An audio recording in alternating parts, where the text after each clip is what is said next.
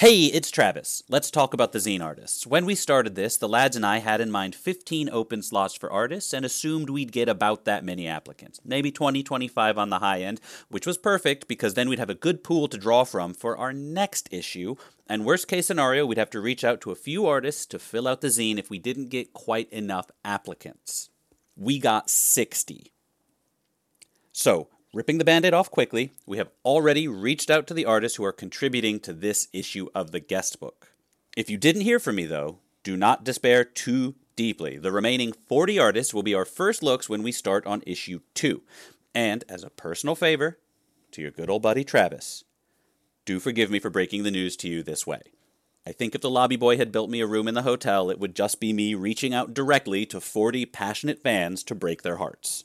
It took two agonizing hours to whittle the list down to the final choices, as all of the artists showcased a lot of exciting, beautiful, and interesting art. If you submitted yourself to the guest book, then I assure you that we went back and forth a lot over whether or not you specifically were going to join us this time. But we had to bleed somewhere, and hopefully we'll see you next time. So, who the hell is participating in this thing, Travis? We didn't sign up for your self flagellation. Give us the names. Okay, fine. Your artists for the guest book, Volume 1, checking in are some familiar faces. Izzy, of course, our very own Filthy Guts. Ryoshi Sasaki on Twitter, our The Ship postcard artist. Cupid Mick2000 on Twitter, our The Pets postcard artist. Jam Jamdere on Twitter, our The Hotel postcard artist. That's this very episode you are about to hear. The Shy Reader on Twitter, our neighborhood postcard artist. Parasitic Saint on Twitter, our The Ranch postcard artist, and Orcaputt, our A Hotel postcard artist.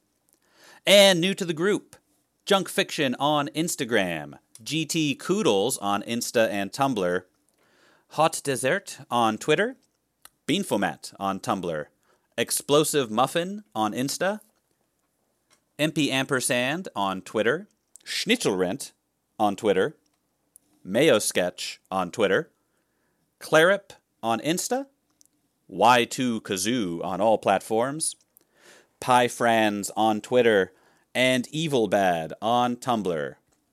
I am so sorry if I butchered your handle. Proper spelling and such will be in the show notes. Everyone make sure to go check out all of their art. Congratulations to our artists. We're very excited to see what you've got in store for us. To our artists who didn't make it this time, remember there's always next time, and we will not forget you. The rest of you, sit tight. More info on how to pre order the zine and all that is on the way as soon as we set that up. In the meanwhile, this bonus episode of The Hotel is one of my favorites. It's one of the few that is a little firmer in canon, in my mind, than the other bonus episodes. And for anyone playing along at home, this would take place roughly right before the new cruise episodes, back in Double Stuff October from last year. Okay, that's a full lid. Thank you, everyone, to who. Okay, thank you again to everyone who submitted. You are all beautifully talented artists, and I can't wait to share the zine and so much more with you in 2023. Thanks for listening, and remember, Trespasses starts on the 1st.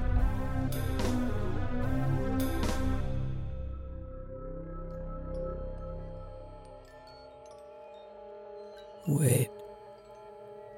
Something's changed. Something's not right. I am utterly alone. Have I ever been alone before? I can't hear anything in the walls. I can't feel anything outside my supply closet. I know the lobby is out there and waiting. I never know if I'm really alone in the hotel but I feel it. Alone, not separate, not disregarded, not even lonely, just alone. I do my job. I do what's asked of me, always. I do my job when I'm afraid to even leave my closet. I do it when the guests are yelling and shrieking. I do it when I'm angry and hurting. So angry and hurting, I can feel it like something physical in my body, in my bones. I do what must be done because it must be done. No one else is here to do it. I do it because. What else would I do? And even when it's awful and chaotic, and it tries to overwhelm me, and I don't know what I'm supposed to do, it gets done. The guests are checked in. My manager is pleased. The owner is satisfied. And we die. Always. No matter how hard it is or how easy it is. No matter how much I struggle or we fight or we. We.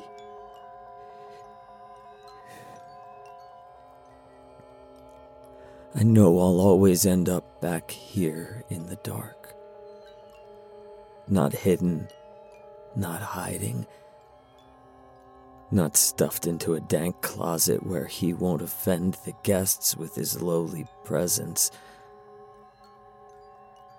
but tucked away in the crook of the hotel's arms. No one else comes in here. I have my things here. My baubles. Trash and treasure. And a dark corner where where I am not asked to do things. Where there are no questions, no answers and my companions are the vermin that live in the walls. The guests complain about them sometimes, but you know what? I kinda like it. Someone to talk to who understands. Never be alone again, I thought. But doesn't that mean I used to be alone? That can't be. I've stood by countless front desks with the manager waiting behind. Always aware of each other, aware of everything. Even when I'm in my supply closet, I know she's in her private office. It's always been that way. She's always been here.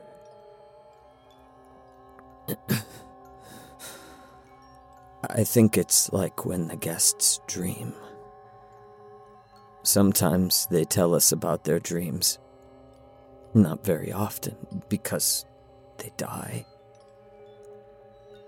But every so often, they have time for a little nap first or they die the next morning, or they slept on their way into wherever they think they still are.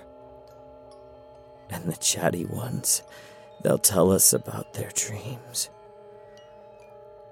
Sometimes they say that they'll know something is a certain way, even though there's no reason to know it, just because it's a dream. I hate listening to them talk about it. It just never seems to matter. But that's what this feels like. Something's changed, and I don't know what. But I know it changed. I rub the muscles in the palms of my hands with my thumbs.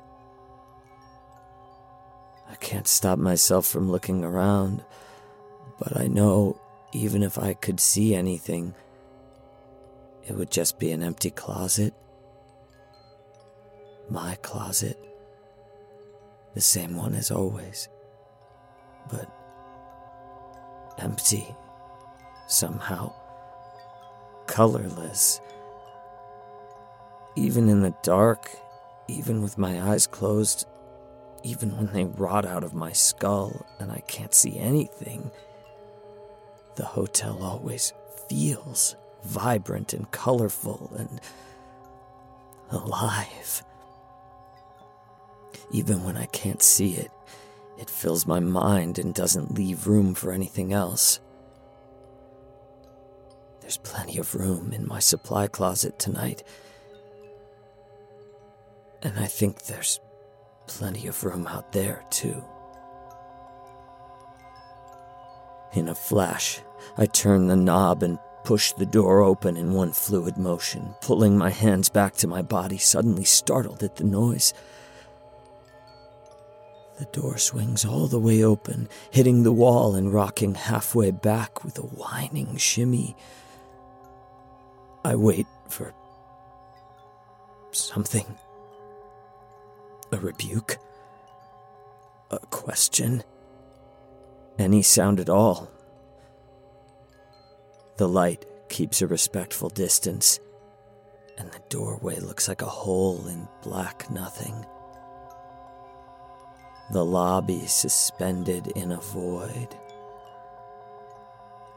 I lean over to see what I can see without leaving. Not much.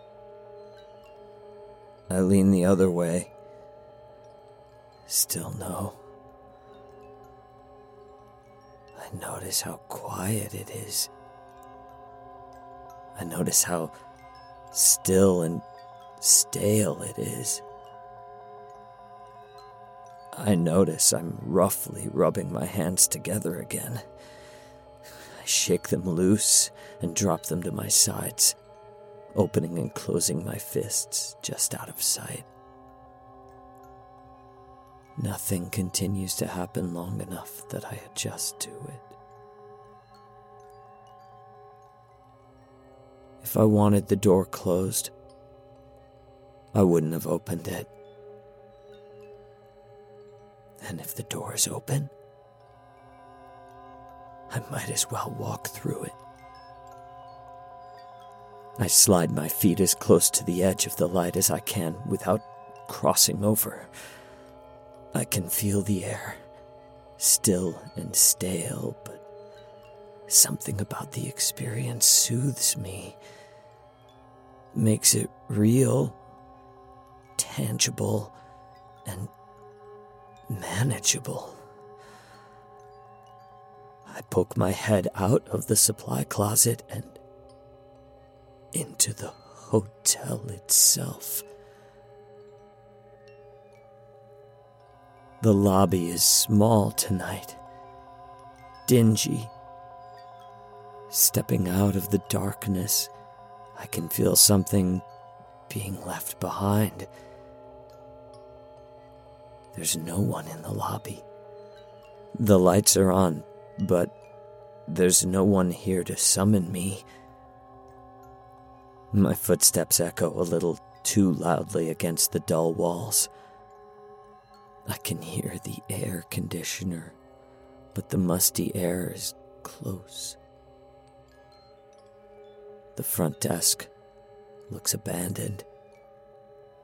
There's no dust or cobwebs, but a nearly invisible film of dread covers and mutes everything. Hey, this is Travis with a brief ad break.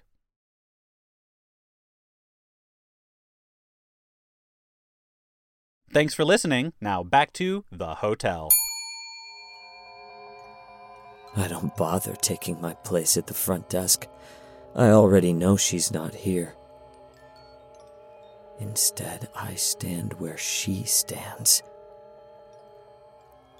Part of me worries about the consequences, if there are any, of my presumption. But I left that part of me behind. I'm aware of it dimly as I run my hands over the guest book, smooth and bumpy where the leatherwork design was stitched and grooved. It doesn't make a sound when I slide it around to me and open it. Soft yellowish pages, lined with sharp gold edges.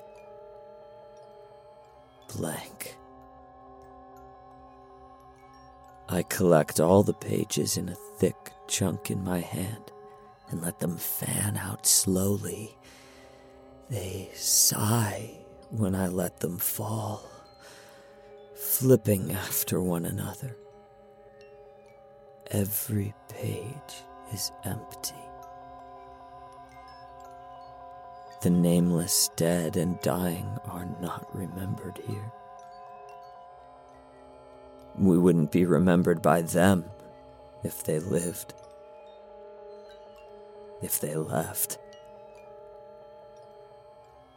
We remember them. Some of them. Sometimes. I think. We remember each other mostly. We remember we will die the people who put their names in our books almost never remember that, but we do. We don't get to leave either, though. We don't get to live. Hotel policy, I suppose. I let the book fall closed with the last blank page and a silent thud. I don't bother putting it back. The front desk bell still sparkles if I look at it just so. I have to tilt and turn my head minutely, chasing the glint of some phantom light inside the reflection. It fades, though, as if it was never really here and soon it's as flat and dull as the rest of the lobby, reflecting only my face. Warped and stretched and almost, almost unrecognizable. Was it ever any other way? Or did I just need it to sparkle a little? on a whim, so suddenly that I surprise myself. I reach out and tap the bell briskly with the flat of my fingers. It doesn't sparkle either. Nothing fills the lobby with a reverberating ring. It doesn't cut through the noise and waste and punctuate the night the subdued clunk of a useless bell signifying nothing, except that it is not here. She is not here. Behind me, the door to her private office opens with nothing more than a glance over my shoulder. I don't need my hands to open doors in the hotel any more than I need to look inside the office to know it's empty. I look anyway. Wood paneled walls, and a hard, dirty carpet, an overflowing filing cabinet, a heavy desk with an old computer or TV on it. I can't tell which. I put my hand through the slot in the door. Just my fingertips. It's thin, designed for reservation cards.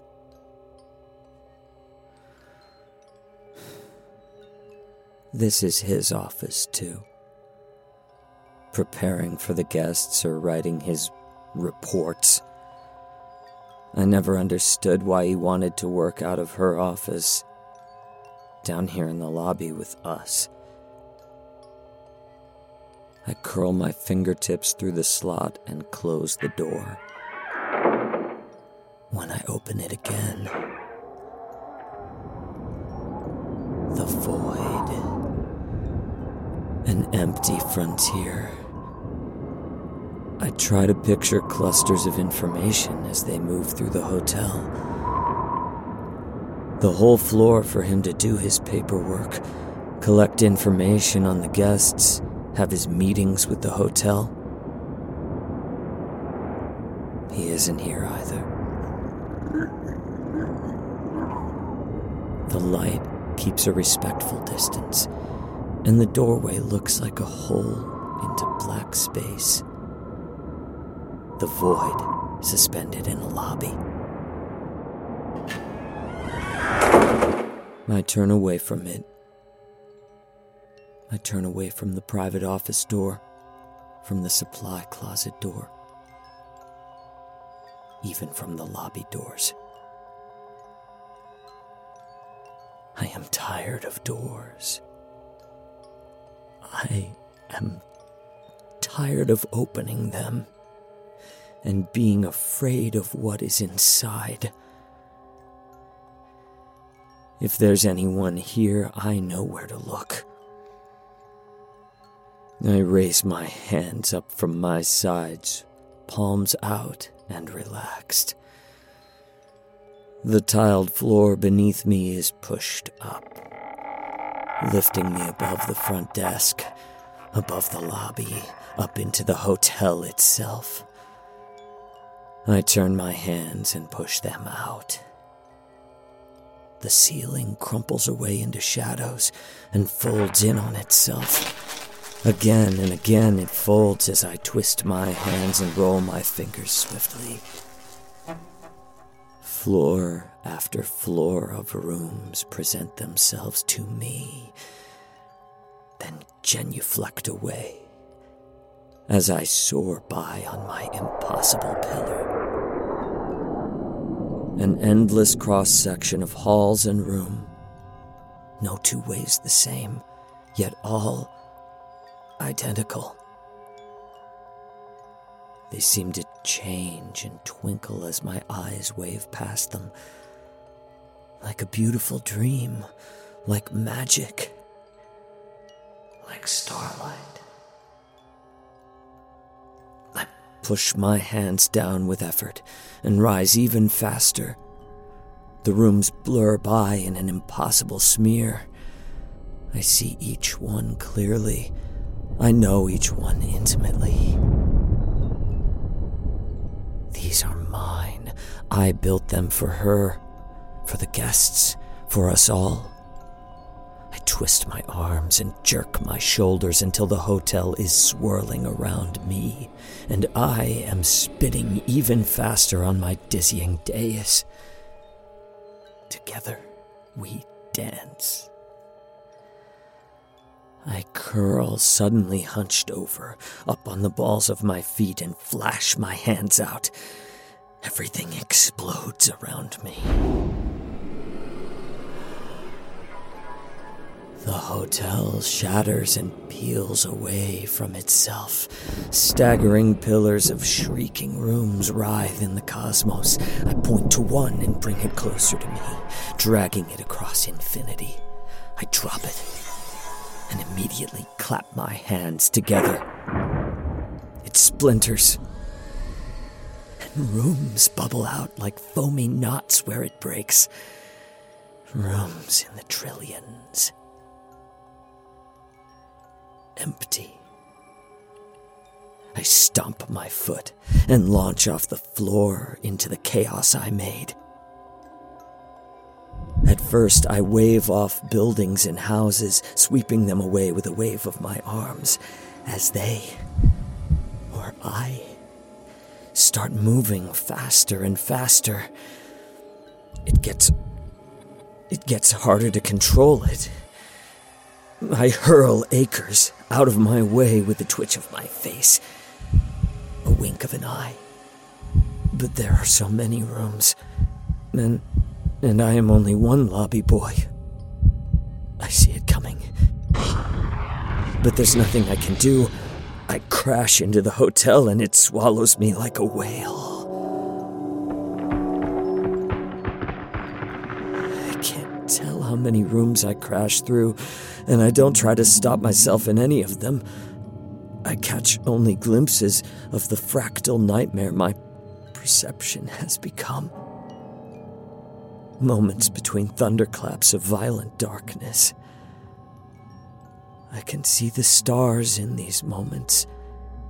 Each star in a new place when I see it again. Like the rooms. Like the guests. Like us. The same, different, changing. As I crash faster and faster, the flickering starlight seems to change,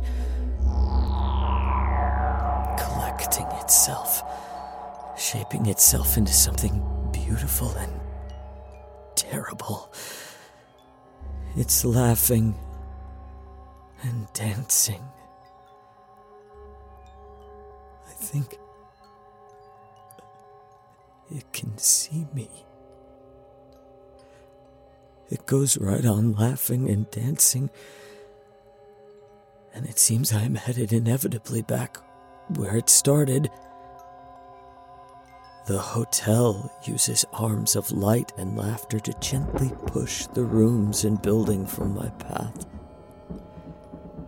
They drift away like meaningless flotsam. Eternity passes, and the stars themselves move for me. I can't see the empty rooms anymore. All I can see now is her. She opens her arms, and the light gets too bright too fast. She sparkles for me, and I can feel her smile. oh, little light. I pass into the light, and everything goes dark.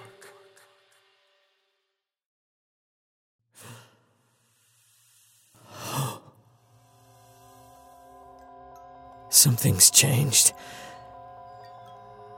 Something is different. I am not alone. Have I been here all along? I can hear something in the walls. I can feel something outside my supply closet. I know the lobby is out there and waiting. I guess I'm never really alone. Not at the hotel.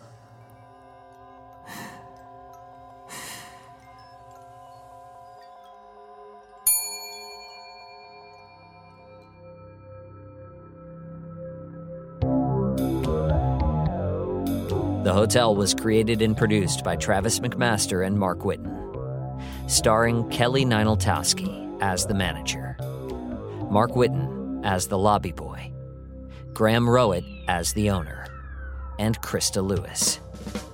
Music by Lauren Pokorney, West Rodri, and special guest composer Zach Tatom Drake.